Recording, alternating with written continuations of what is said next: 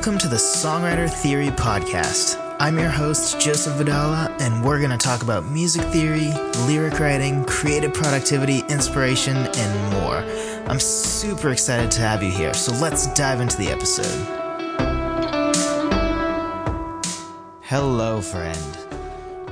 so, as I mentioned in last week's podcast, if you tuned in for that, uh, Eddie reached out to me and sent me an email with some uh, some different ideas of what to talk about. So today's podcast is the first one that is um, off of that list of things he gave me. So hopefully, especially to you, Eddie, this is helpful to you, and I hope it's helpful to everyone. Really, obviously, I'm here to serve you, and I think this is a really important thing to talk about because I think it sort of addresses some misconceptions that people have when it comes to lyrics and music. And I also think it's just one of those things that is obvious once it's laid out for you, but it might take longer to figure out than one would think if it's not laid out for you. Um, I think of it sort of like this if you're a guitarist, you might remember um, those days before when um, it wasn't second nature to you to just be able to strum and it sound natural. And it's funny because sometimes when I hear a beginning guitarist and I I see how just robotic their rhythm is and how unpleasant it is, it sort of blows me away because I, I kind of take strumming for granted now, right? Like it's just, I just know how to do it. I know how to put the feel into it or whatever. And so if you're a guitarist, you understand that, right? Like it's just natural to you. You feel like oh, I could just always do this well. And you forget that there was a point where you had to learn to strum because now it just seems so basic to you because you're more advanced now. And, you know, but but yet you see a friend that's you know struggling with what to you is just the basic given right? Like you're too more worried about this weird chord transition from from a easy open chord to some crazy chord that you're doing all the way up the neck and be sure to get the riff in between. And so you're worried about that kind of stuff. Meanwhile your friend over here is just like just to get a rhythm that doesn't sound robotic is is effort and I think for songwriting, what we're talking about today sort of fits in that category where it's um, sort of a basic that is important, right? Like being able to strum is a very important part of learning guitar. Um, so this is similarly important to songwriting and is similarly uh, fundamental to it, but at the same time is looking back, maybe not as obvious as it is to me now. So, especially if you're new with songwriting, you might have never thought of this. And if your lyrics sort of sound awkward or something, this may address that. So, what is it we're talking about? First, let's just talk about the relationship between lyrics and rhythm it's pretty common to separate music writing from lyric writing as if they're two totally separate concerns, right? Like, oh, I'm writing the lyrics today, and I'm writing the music today, I'm writing the melody today, I'm figuring out the chord progression today. Lots of things you might say. But really, they're uh, inherently connected because what we're talking about today is how lyrics have a natural rhythm.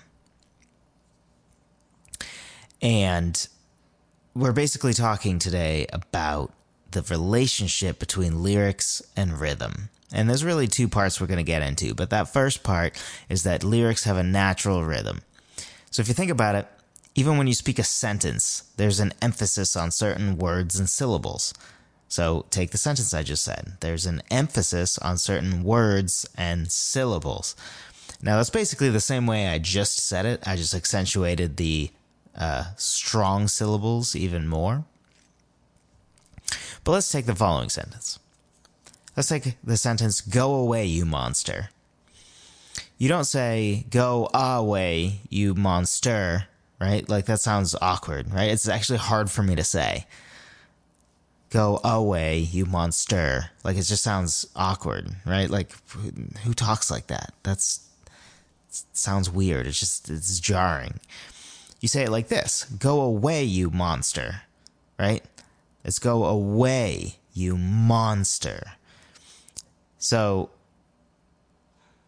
some sentences are going to have an emphasis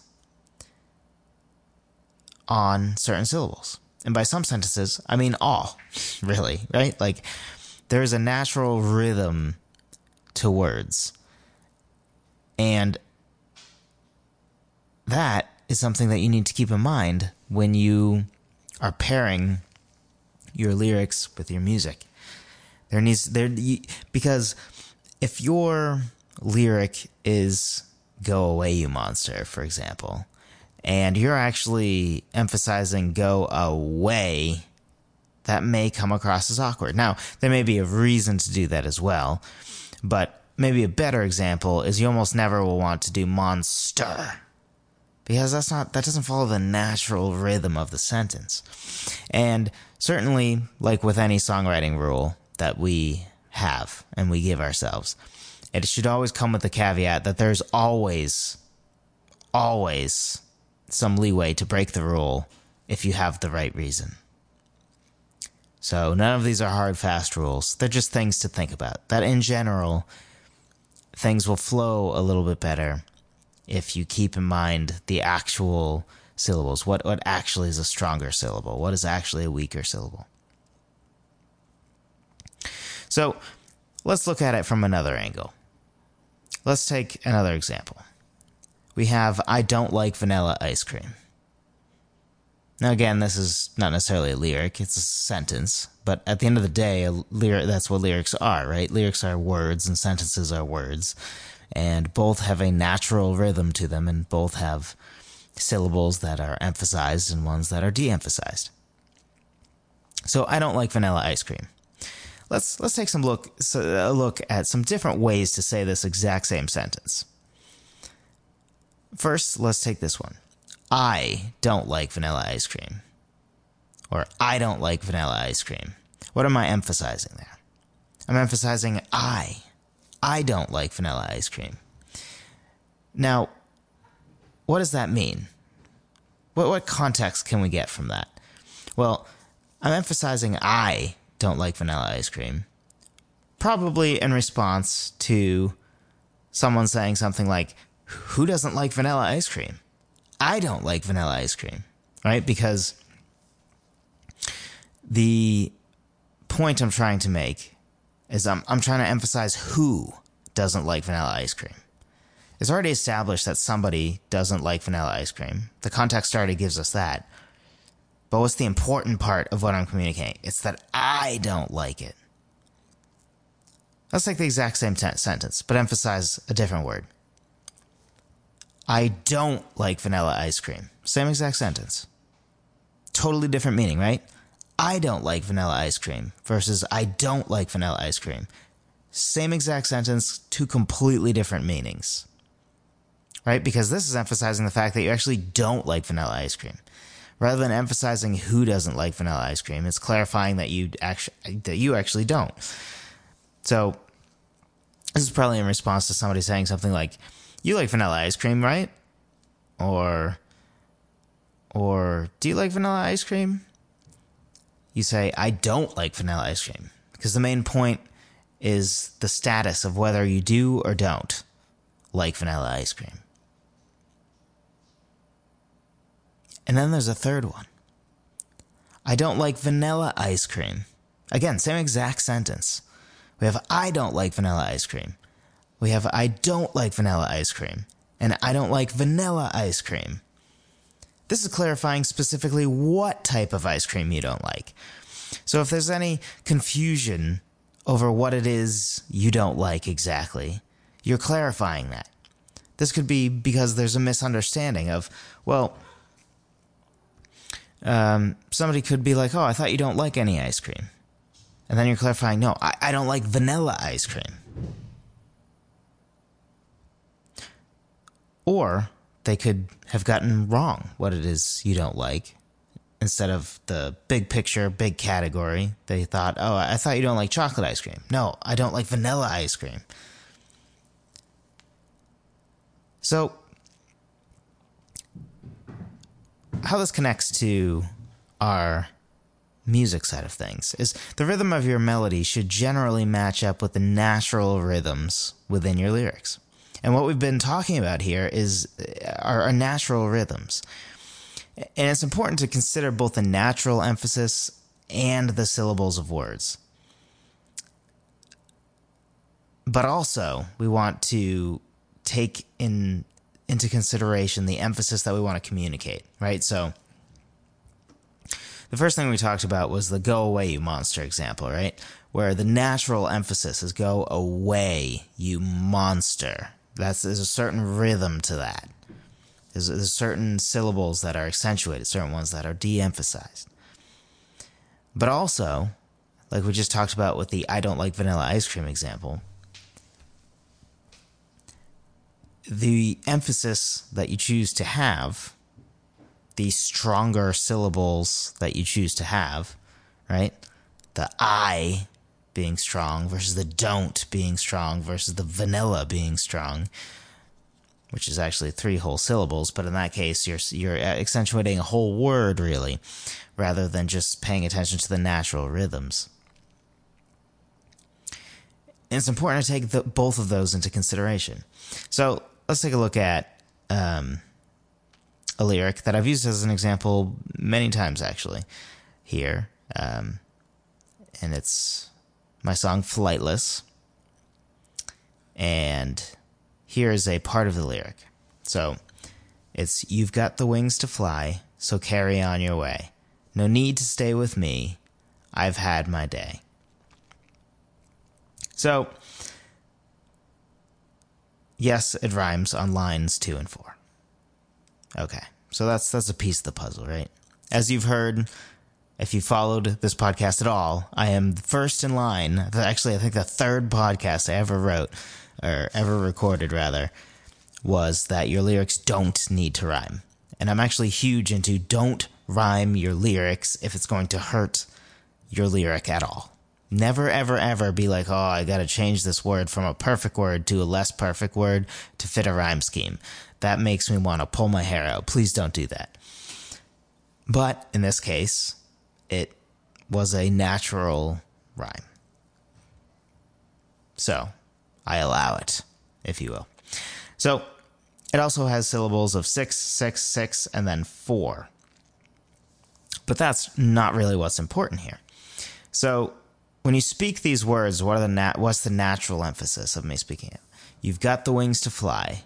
So carry on your way. No need to stay with me. I've had my day. You can hear the emphasis of you've got the wings to fly, right? And then, so carry on your way. And for carry, it's carry, right? It's not carry, it's carry. So carry on your way. No need to stay with me. I've had my day. So, depending on context, you may say it like, you've got the wings to fly, or some other minor differences. But it would be awkward to accentuate the words the or to or the second syllable of carry, right? So there's just certain things where the emphasis falling on a certain word sort of doesn't make sense. The word the or to are not important words or, or so right? I mean, some of the, maybe they can be depending on context, but in this context, uh, so and so carry on your way. So is is really just a, a filler word, if you will. It's not, you know, it's not really adding any meaning to the rest of the lyric. So, if if we just, for example, look at the first line. You've got the wings to fly. Let's take the non accentuated words. We have you've the to. You've the to. All of those are kind of just like whatever words, right? Like they're words we need for it to be a coherent sentence, but they're not like you get nothing from that, right? You've got you've the to. I mean, the and to is just complete filler words in the sense that, um, not that they're not important, but like we do need actual sentences, right? But they're not communicating a specific meaning. But if we take all the strong beat words, all the accentuated words, you have got wings fly. Now that has some more important words in it. And th- those both may sound silly because, you know, they're not real sentences. But hopefully you're starting to see just the, the, the little details of of what to look at to really create the flow that we want with our lyrics. So, um, so the first three lines, first of all, the fourth line, I've had my day, that changes up a couple things. It, it's, it's, uh, the second answer in the call to answer dynamic, which for the record, most all Western music follows the whole call and answer, call and answer. That's why everything is in, you know, four measures, two measures of the call and two of the answer, and then the four measure verse, and then the second verse. Like there's a bunch of call and answer concepts. Um, but we have for each of these lines, call answer, call answer. And that last answer is, is different than the first one. Or another way you could see it is, You've got the wings to fly, so carry on your way. Call. No need to stay with me. I've had my day. Answer. So there's so many ways to look at it. But point being, I've had my day is a slight change up. So for this next part, we're going to sort of ignore that. There's stuff to take from that, um, but nothing we're going to get into today. Today we're talking more about the natural rhythms and how um, music and lyrics and rhythm are sort of in, inherently connected in some ways. And even that, we're not going to be able to cover all of it. Um, but we're going to do our best to cover something good and helpful to you. So let's take those first three lines. You've got the wings to fly, so carry on your way. No need to stay with me. So if we organize them into columns, you'll notice they have the exact same weak, strong, weak, strong, weak, strong syllable um, pattern. So it's you've got the wings to fly. Weak, strong, weak, strong, weak, strong. So carry on your way. Weak, strong, weak, strong, weak, strong. No need to stay with me. Weak, strong, weak, strong, weak, strong. See, see how that works? So it has flow, right? And a part of that is because the natural flow of these sentences, the natural emphases that you have on certain words, um, fits with the, it, it, it has an intrinsic rhythm to it. And if you hear the song and the way it's sung, it, it also follows that same rhythm. So I'm not fighting against the rhythm of the words. I'm using the rhythm of the words because the rhythm of the words is intrinsically connected or should be, um, often, again, not always, but for great flow, it's a good place to start is to have lyrics that naturally flow. Um, and they do. So, so for the song, it's easy to have the melody and everything follow the natural flow that is contained within the lyrics. So, I have this laid out, which, first of all, you should check out my uh, blog post on this because because I think seeing this chart will be helpful. Uh, it's at songwritertheory.com slash lyrics and rhythm, and there's dashes in between each of those words. So lyrics dash and dash rhythm. Uh, so feel free to check that out. I think it'll be helpful. But, um, so I'm going to read the words that I have in the first weak column. You've, so, no. Okay. The strong column. Got, care from carry, and need. Next weak column. The, re from carry, and to. Strong. Wings, on, stay weak to your with. Strong, fly, way, me. So see how for the most part, there's some exceptions, right? Like the strong being on is, you know, all right. But all the important words, if you take all the real uh, words that just have meaning to it, you've got carry, which the strong syllable of carry is the first one, is in strong. Need, strong. Wings, strong. Stay, strong. Fly, way, even me, strong. And all the weak words are all whatever words. The or the, depending on context, I guess. To, uh, with, so, no. Um, and you could argue no's sort of strong, but for the most part, I'm, I'm not only is the natural rhythm of the sentences as a whole matching up, but I make sure that the more important words are emphasized by being in those strong columns. And there's all sort of patterns you can use. So the whole weak strong, weak strong, weak strong, that's just this one song. Can, that pattern can be whatever works for your song. Taking that pattern and using that pattern is not the point here. The point is looking at your lyrics and seeing the intrinsic rhythm within them and not ignoring them, working with them because they're intrinsically a part of your lyric. So it should be intrinsically a part of your song.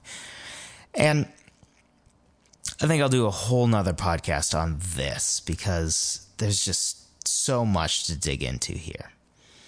But you have weak and strong syllables, right? It, but and that can be paired with other factors, such as appearing on downbeats or strong beats versus up beats or weak beats, um, or near strong or weak beats. If, like a lot of Western music, your melody is actually syncopated. Um, so, and in case you don't know downbeat and weak beat, basically most music that you're going to write for sure, and almost any remotely popular music, um, is either in a 4 4 time or 3 4 time or some time that is basically those, but you count them slightly differently, like 6 8, which is basically 3 4. It is not exactly 3 4, um, but it, they're in the same family, if you will.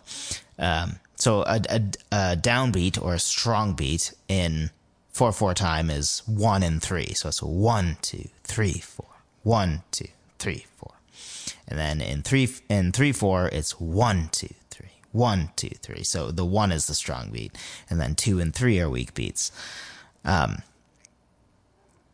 so you can pair the concept of strong and weak syllables with strong and weak beats to really double down on this the strength right? So if you have a strong syllable on a strong beat, it just gets that much stronger. Whereas if you have a strong syllable on a weak beat, that can have a different effect. It's not going to be as as um, it's, it's, it's just going to feel different. Now it, it's going to depend on context and stuff, um, and there's a lot of details in there.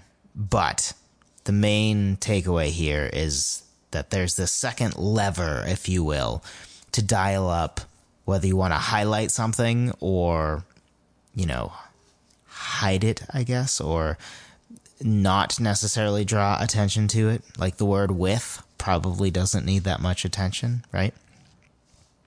Versus like fly or some other term that's a verb or, or, some sort of important word to communicate what you're trying to communicate.